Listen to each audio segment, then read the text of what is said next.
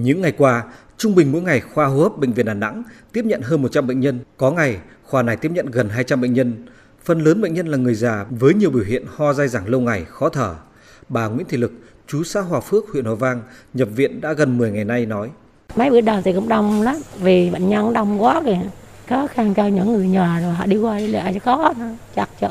Cũng lo là bệnh nhân đông quá rồi mình yếu rồi mình cũng sợ đông nhưng mà ngày mai họ ra viện rồi rồi có chia ra hết các phòng cảnh đỡ rồi Thạc sĩ bác sĩ Hoàng Thị Tâm, Phó trưởng khoa nội hô hấp Bệnh viện Đà Nẵng cho biết, thời tiết miền Trung chuyển lạnh những ngày qua khiến người dân mắc bệnh về hô hấp nhập viện tăng khoảng 40%.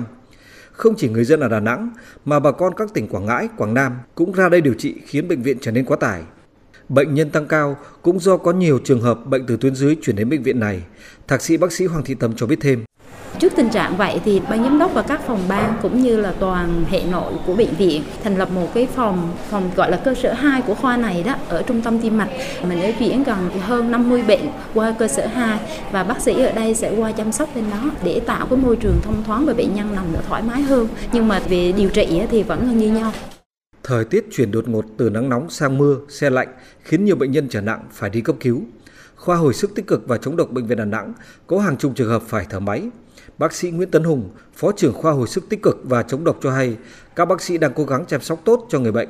Trong ờ, những bệnh hô hấp thì những bệnh nhân diễn tiến nặng hơn, đa phần sẽ nằm ở đây như khó thở, nguy cơ phải cần hỗ trợ thở máy thì chúng tôi sẽ nhận sớm về đây để cần thiết thì sẽ xử lý trước, tránh tình trạng là đông quá thì sẽ nguy cơ cho bệnh nhân. Thì trong môi trường đông quá mà mình không phân loại nhóm mà nặng với nhóm nhẹ riêng thì nó rất là nguy cơ ảnh hưởng đến tính mạng của bệnh nhân này. Đa phần những bệnh nhân đây là đều phải thở oxy hết và rất là khó thở.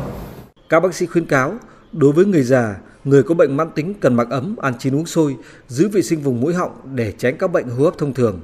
Ngoài ra để phòng bệnh, người dân cũng nên ăn uống đầy đủ, bổ sung dinh dưỡng, nâng cao sức đề kháng cho cơ thể.